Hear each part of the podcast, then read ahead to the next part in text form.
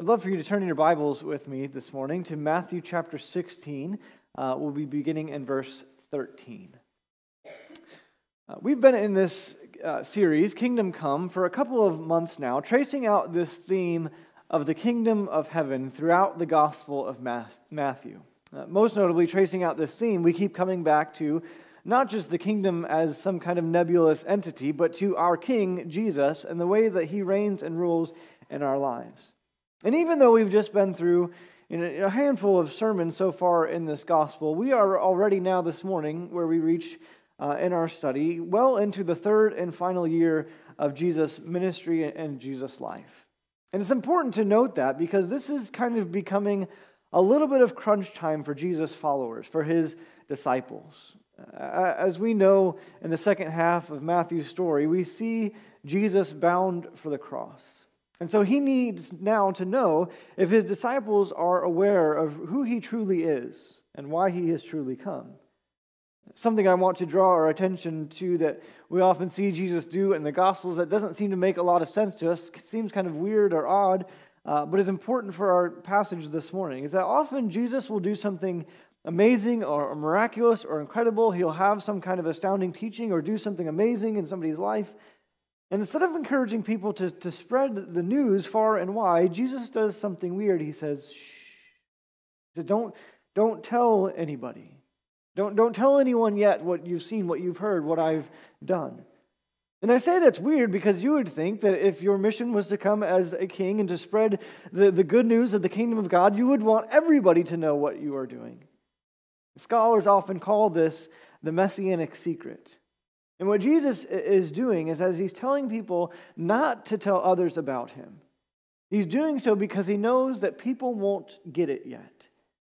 He doesn't want to under, mis, people to misunderstand, to, to put their own twist on, or to put their own interpretation on his identity as the Messiah before he really truly reveals why he has come. Sometimes it's hard to filter through the caricatures of Jesus to find the real Jesus. There's some pretty weird Jesuses out there. Uh, actually, if you do a quick Google search, uh, you can find, as I did this week, some unique Jesus products. I'm going to show you a few. All of these are real. You can go to Amazon.com and buy these today if you wanted to. I don't know why you would, but it's available to you. Uh, the first I found is bobblehead Jesus. Um, I don't. There might be like a trademark on bobblehead because he was actually called wobblehead Jesus, but you know, I guess that's a way to get a guaranteed yes for all of your prayers. There's uh, pencil topper Jesus. Uh, I, maybe to discourage cheating in the classroom. I'm not sure. Uh, Jesus bandages. Um, you know, even the great physician needs some help sometimes, perhaps. And I love on the box it says a free prize inside. I just, I almost want to buy this to find what the free prize really is. You know, the mystery has intrigued me. And then my favorite one, the Jesus Car Air Freshener. You can't probably read it from where you are, but there's two slogans on there. It smells like heaven in here, and do you want me to take the wheel? I just, there's some weird Jesuses out there. Uh, we're living in a world full of caricatures of Jesus. And so the question is as important now today as it was two millennia ago who is Jesus really? What kind of king is this? And this is what we're getting to this morning as Jesus reveals more about who he is and why he came to his disciples today. Up until this point, Jesus has established himself as a powerful miracle worker, as an authoritative teacher, as a restorative healer. But those are all just subsets of his greater identity. And so the question this morning that Jesus has for his disciples is do you get it? Do they understand what it means for Jesus to be the Messiah? And here's why that matters. Understanding who Jesus is leads us to understand who we are to be as his followers. Understanding what Jesus intends to do leads us to understand what is required of us. Jesus' identity is more than stating who he is, it's stating the hold that he has on our lives and what he calls us to do as his disciples. To get some context into this this morning, Jesus, his time on earth is nearing its end. He has continually come into conflict with the Jewish leaders. It's getting increasingly worse. The pronouncement of his kingdom will soon bring him into conflict with Rome itself. And so it's imperative to his disciples, the, the men left to carry on this kingdom work, it's imperative that they understand just what kind of king Jesus is. It's not that this plan will catch him off guard. He knows, as Bill said this morning, that he is resolutely set out for the cross. He knows his mission, but do they? And so Jesus prompts them with the question. He says, Who do people say that I am? It's a weird question, kind of like, well, does Jesus really not know? He can hear as well as his disciples. And, and since when does Jesus even care what people think of him? But once a person said it well, he doesn't ask to get an answer, he asks to get a response. That's kind of how I think of uh, my wife. She's a kindergarten teacher, and if you were to visit her classroom, you would probably find her asking questions all day long that she surely knows the answer to. You know, boys and girls, get out your rulers and who can tell me what kinds of things in our classroom might be one inch long and they're wandering around? And if you were watching that without understanding the context, you would be thinking, who is this lady and how did she get into this position? I mean, surely she should know the answer to this question. But we don't always ask to get an answer, but to get a response. And Jesus is doing the same thing. Jesus' reputation has gained quite a following, and while not everybody liked him, nearly everybody had an opinion about him.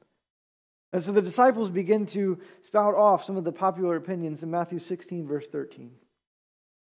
This is when Jesus came to the region of Caesarea Philippi, he asked his disciples, Who do people say the Son of Man is? They replied, Some say John the Baptist, others say Elijah, and still others Jeremiah or one of the prophets. But what about you? He asked.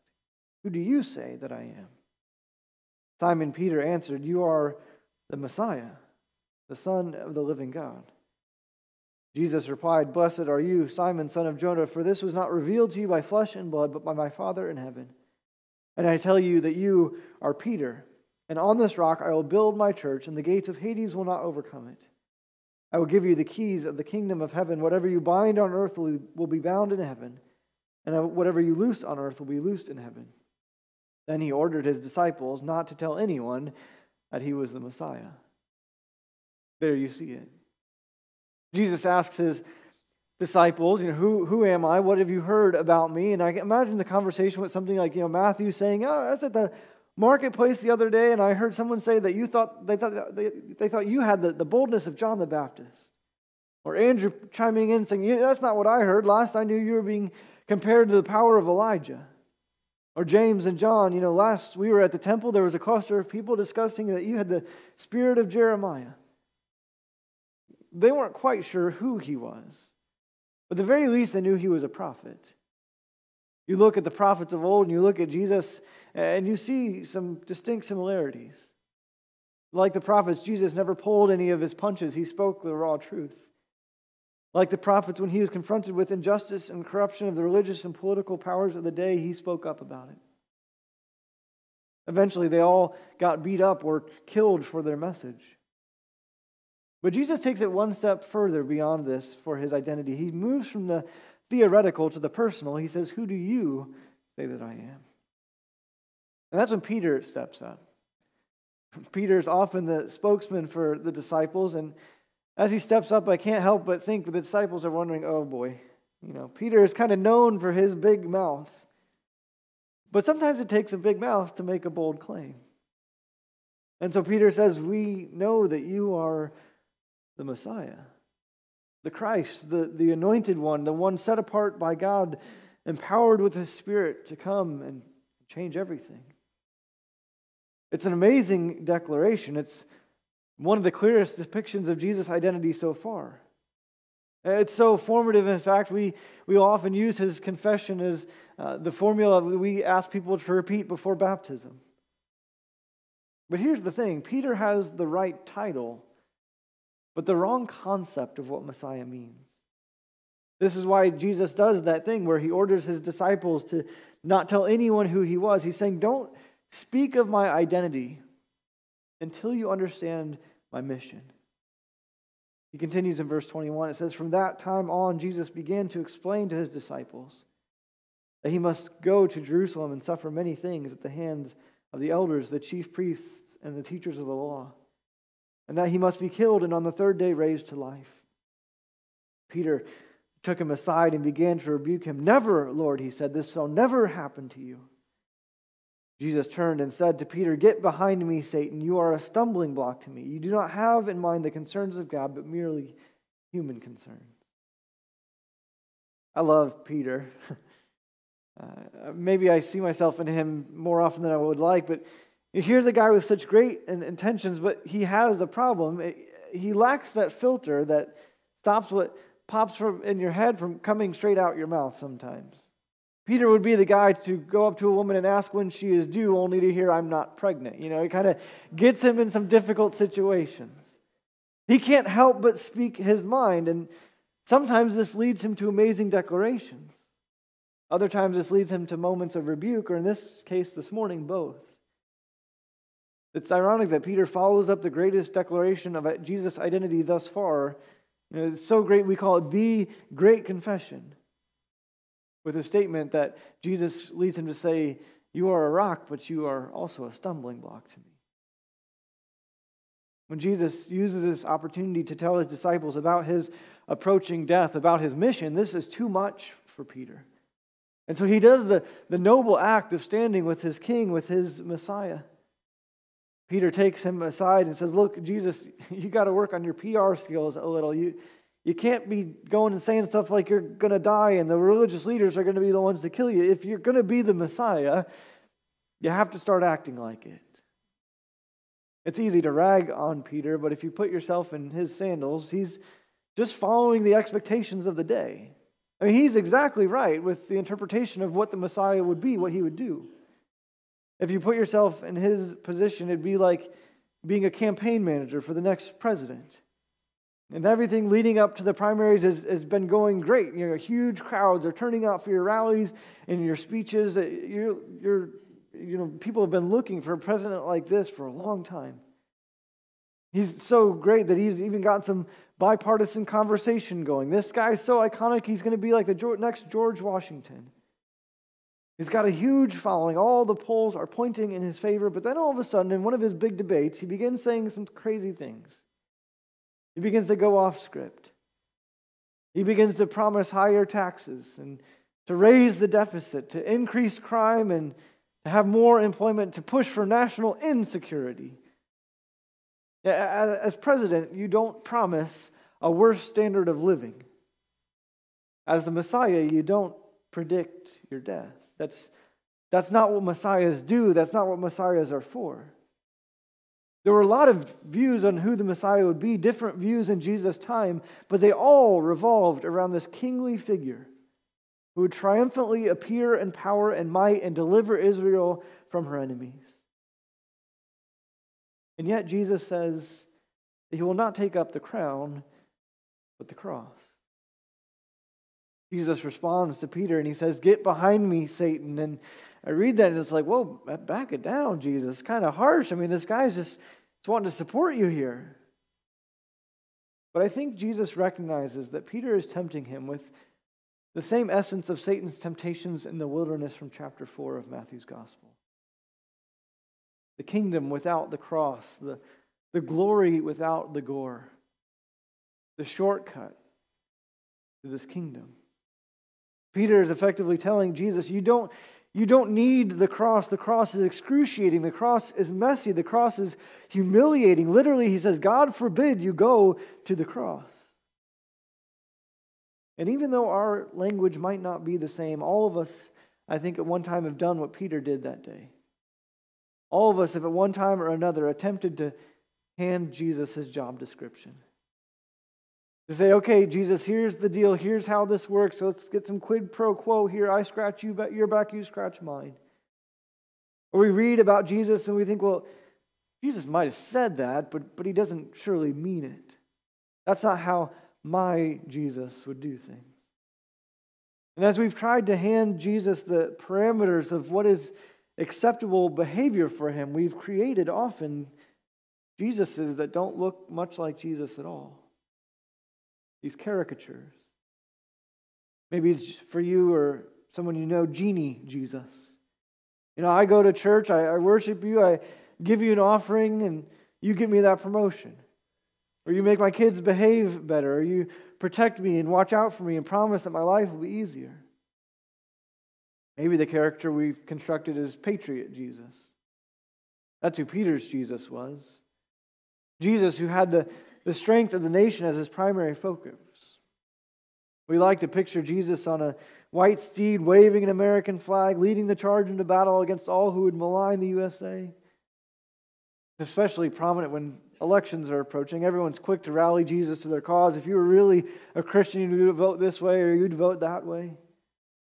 And I'm not saying there aren't biblical principles that we bring with us into the voting booth, but if we think that Jesus' primary purpose is to assure America's continued success, then we fatally miss the point. Maybe it's what I call tender and mild Jesus. You know, the seven pound, six ounce sweet sleeping baby Jesus. Maybe call him silent night Jesus. You're tender and mild. That always was weird to me. I mean, can we all just make the commitment to stop describing Jesus like a rack of ribs? You know, it's just, I, I don't want to ruin anyone's Christmas here, but Jesus did leave the manger at some point. And I find it hard to describe someone as mild like Jesus, who didn't hesitate to challenge and expose the religion police of his day, who through one sermon whipped people into such a frenzy they were ready to stone him to death right then and there who was ultimately marked for death because he was viewed as a menace to society and an enemy of the state. I mean, certainly Jesus was selfless and humble, but should we mistake him as mild? And again, here's why this matters. Because how we see Jesus shapes his role and shapes his rule in our lives. If we say that Jesus is a good teacher, then we will listen to some of the things he has to say and follow them, but only as they make sense to us. If we see that Jesus is just a great healer, then we will expect him to perform to our every need until he doesn't meet our expectations. If we say that Jesus is just a holy man, then we will not respect the humanity of him, not learn from what it means to suffer for the kingdom as he did. And yet, if we say Jesus is the Christ, the Son of the living God, the Lord, the God of the universe, then that changes everything about how we live in response to Him. So many of us try to follow Jesus of our own design, so much so that we might actually miss what He truly wants to do in us. Verse 24, Jesus continues. It says, Then Jesus said to his disciples, Whoever wants to be my disciple must deny themselves and take up their cross and follow me. For whoever wants to save their life will lose it. Whoever loses their life for me will find it. What good will it be for someone to gain the whole world yet forfeit their soul?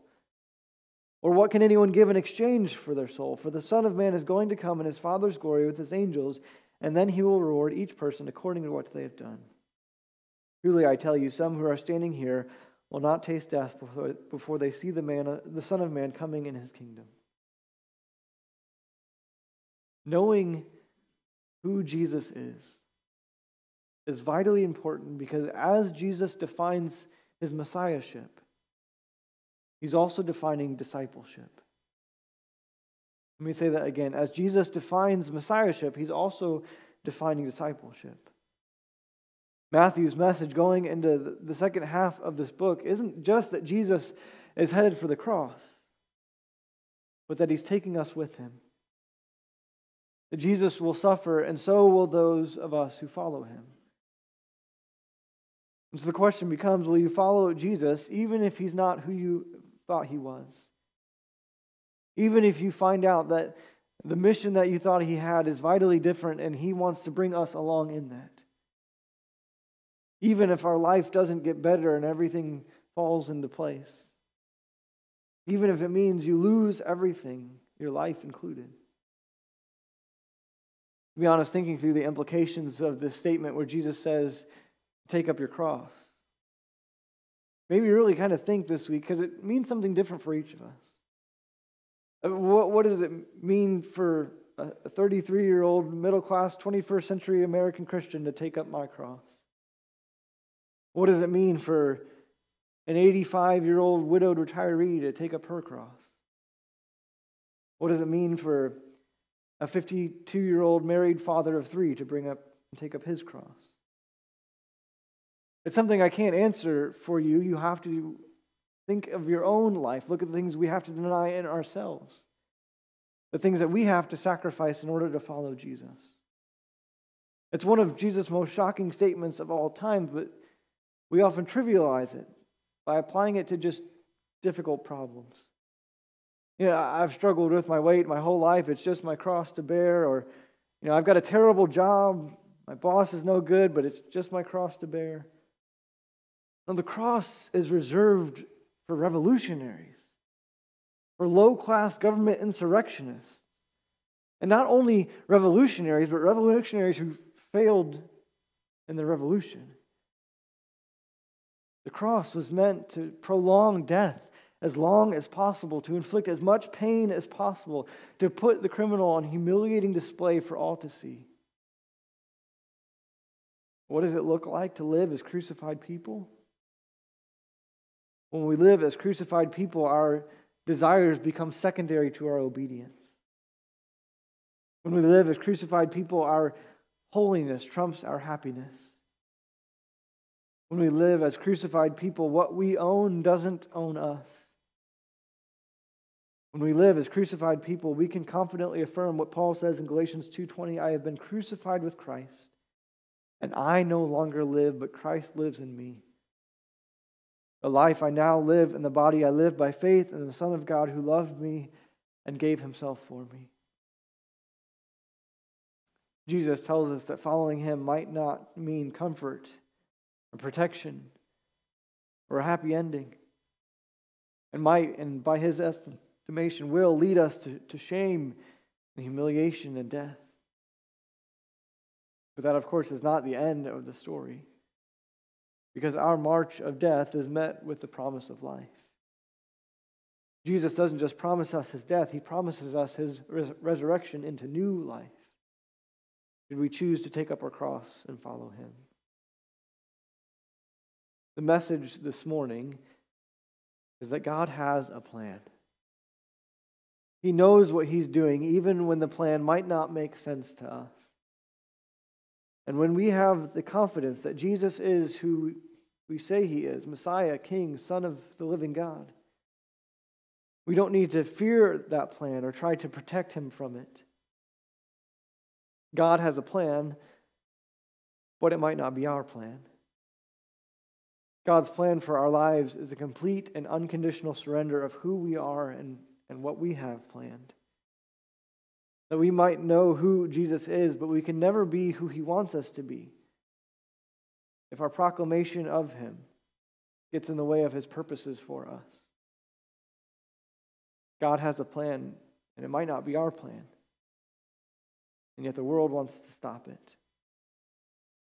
However backwards it may seem, we have the ultimate victory in death. And the greatest thing the world can do to stop God's plan is to tempt us into believing that we can come to Jesus without bringing a cross along with us. While we are promised a death that the world does not understand, we are also promised a life that without Jesus the world will not experience. And so this morning, I simply want to invite you to experience the life that Jesus has for you. We want to help you come to a place where you can say, I'm following you, Jesus, with the cross on my back and my life in your hands. If that's a decision that you need to make this morning or something that you need a prayer about or prayer about anything at all, I'd love for you to come up and speak with us uh, as we sing this next song. Would you please pray with me?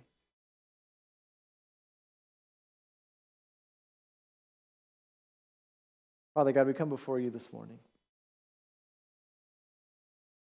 And we seek to do so, to see Jesus for who he really is.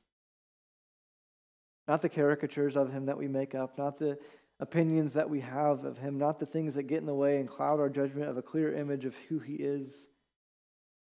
To simply see Jesus as the Messiah, the Son the living God, our King who rules and reigns in our lives. And I pray that as we see Jesus clearly, it would also we would also see in us uh, this mission that he had. Yes, he came and walked and worked and healed and saved people from their, their sins in the moment, but ultimately he went to the cross to save all people for all time. But the cross was, was not a, a surprise to him, not a flaw in the plan, but it was the plan. And as we realize that, I pray that you would lead us to see in ourselves this call that Jesus has made on us. That we would see in ourselves the, the ways that we need to sacrifice and surrender, that we need to carry our cross, we might follow him faithfully. Jesus, we thank you for the death that Jesus died in our behalf. And I pray that we would have the courage as he calls us to lay down our lives in response, we would do so, understanding that we have the promise of new life in you. And nothing this world can throw at us and nothing that you can ask of us will strip away the life that we have in Jesus, that He lives through the resurrection, the life that we live through your Spirit, and the hope that we have for after our deaths.